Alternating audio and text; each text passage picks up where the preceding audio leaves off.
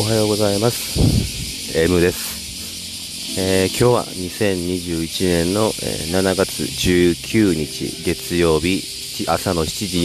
44分です。今日もいつもの公園の橋の上で撮っております。セミの鳴き声すごいですね今日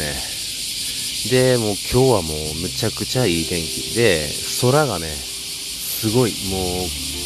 今僕が見える範囲では雲一つない青空で、何でしょうか、地平線の方はうっすら白みがかった青で、こう上空に行くにつれて青がほんとね少しずつ深くなっていく感じですね。すっごい青空ですね。これは多分絵にも描けない、この空は無理なんじゃないかなって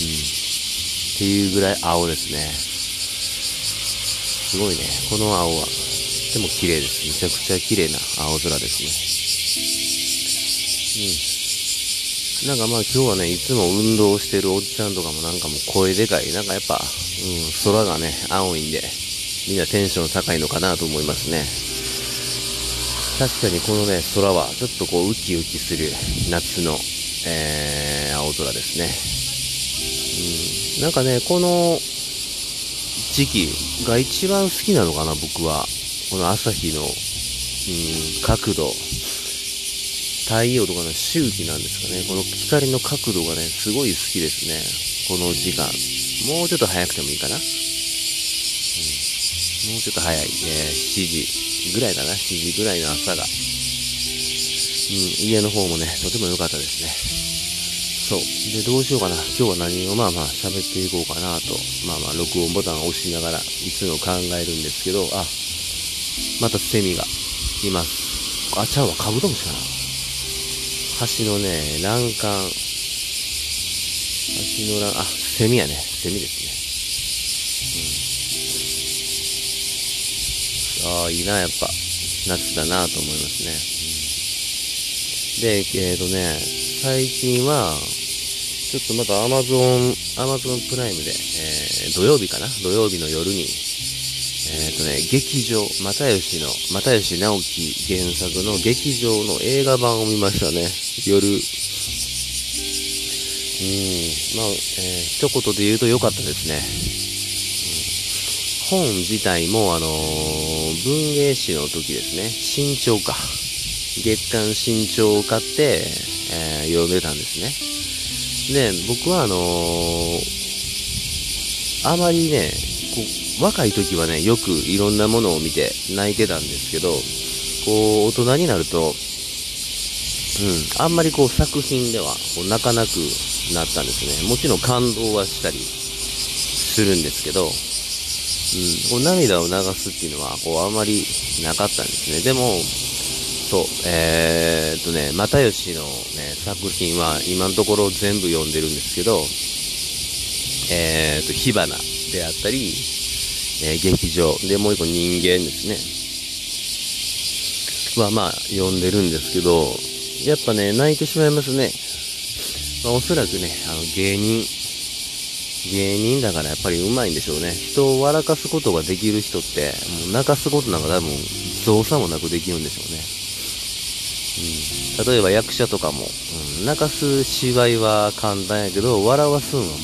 ちゃめちゃ難しいって言ったり、でいつもね普段からこう板の上に立って人を笑かすっていうのに全てを捧げてきてる人たちなんでね、やっぱりうまいですよね。あれはねやっぱね泣いてしまいますね。なんかねこのなんでしょうか、若い頃自分がこうね特別な人間なんじゃないかとか、自分がねなんかこう、なんかまだ何も自分っていうのが見つけれてなくて、こう自分がなんかこう特別なものを持っているっていうね。でなんかいろんなものをこう下に構えてみてっていう風な時期がやっぱりあると思うんですね、人って。特に男の方が強いかな、ちょっとわかんないんですけど、僕にもそういう時があったのかな。もちろんあったんです、なんかねそういう自分をこうまざまざと思い出させてくれるというかね、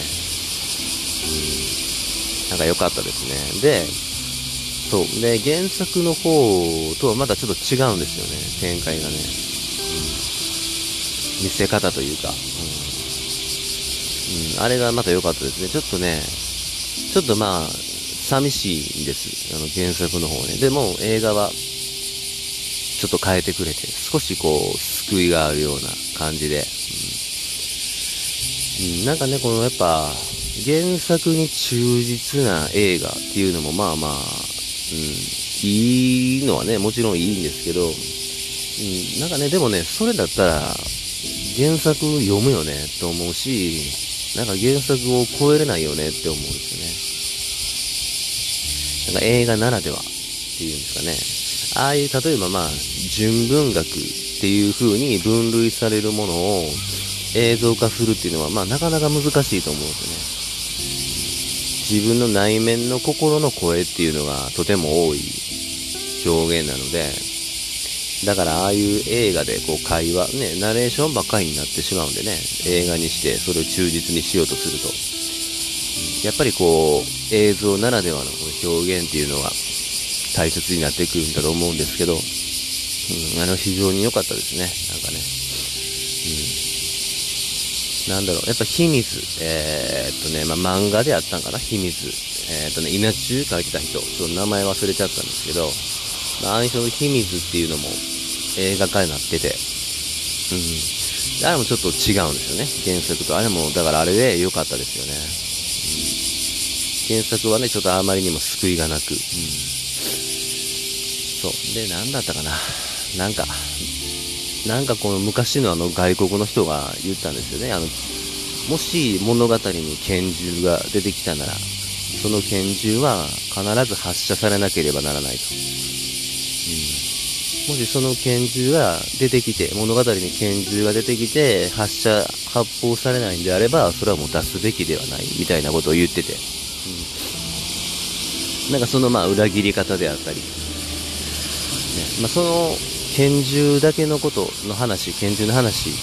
発砲されなければならないっていうんであれば、村上春樹の1984ですね、あれも、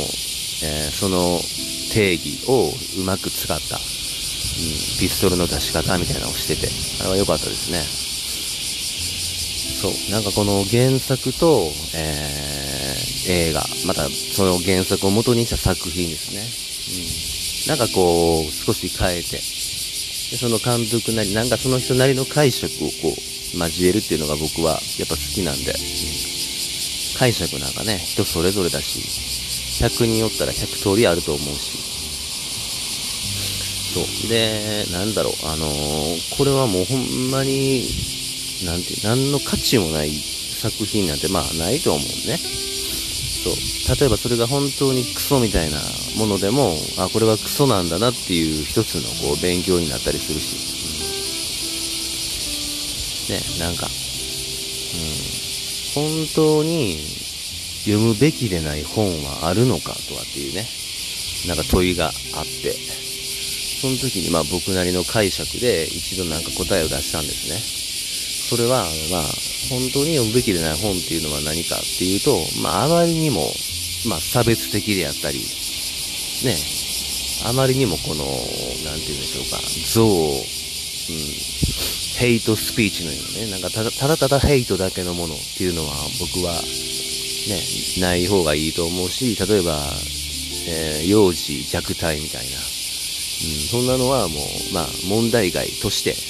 まずそれはもう問題外ですよね。そして読むべきでない本っていうのはまあないと思うんですよね、で僕はその読むべき本っていうのを一度酒に置き換えてみるんですよね。で、酒ってまあ何も悪くないですよね。酒はもう酒であって、で例えば悪酔いする人、酔いつぶれたりする人、きれいに飲む人、きれいに酔っ払う人ね、全く酔わない人、すぐ酔ってしまう人って、まあいろんな人がいると思うんですけど、酒はまあ一定ですよね。何が違うかっていうと、その人の状態が違いますよね。普段は綺麗にお酒を飲む人でも、ある日はなんかこう嫌なことがあった時とか、失敗しちゃった時とかはやっぱり悪酔いしてしまったり、ちょっと量を飲みすぎてしまったり、しますよね。だからまあお酒には問題ないですよね。その人の飲み方であったり、その人のちょっと状況であったりね、心理状態であったり、なんかそういうのに左右されて、悪い酒になってしまったりすると。だから物語もそういうのがこう多分多くあると思うんです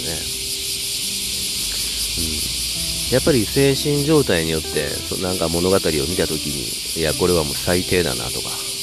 ある日見たらまた違ったかもしれないですよね。うわこれはもう最高だって思うかもしれない。例えばね、子供ができてから、見る作品ってまたちょっと違いますからね。僕は若い時に見たジブリ作品と子供ができてから見るジブリ作品はまた違った風に見えるんで、やっぱりその自分の状況っていうのも、だいぶ左右してくるんでね、やっぱりなんでしょうか、本当に読むべきでない本っていうのはまあないと思うな、自分の状態でしかない、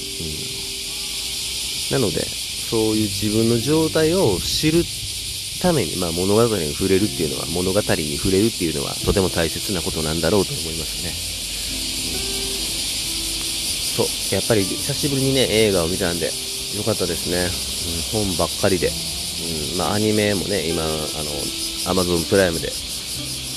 進撃の巨人を見たりしてるんでとても面白かったですね。またね、ちょっと時間があるときに映画など見ていこうと思いますね。それをね、なんか感想とかも、ここで話していけたらなと思います。そろそろ12分ですね、終わります。それでは、また。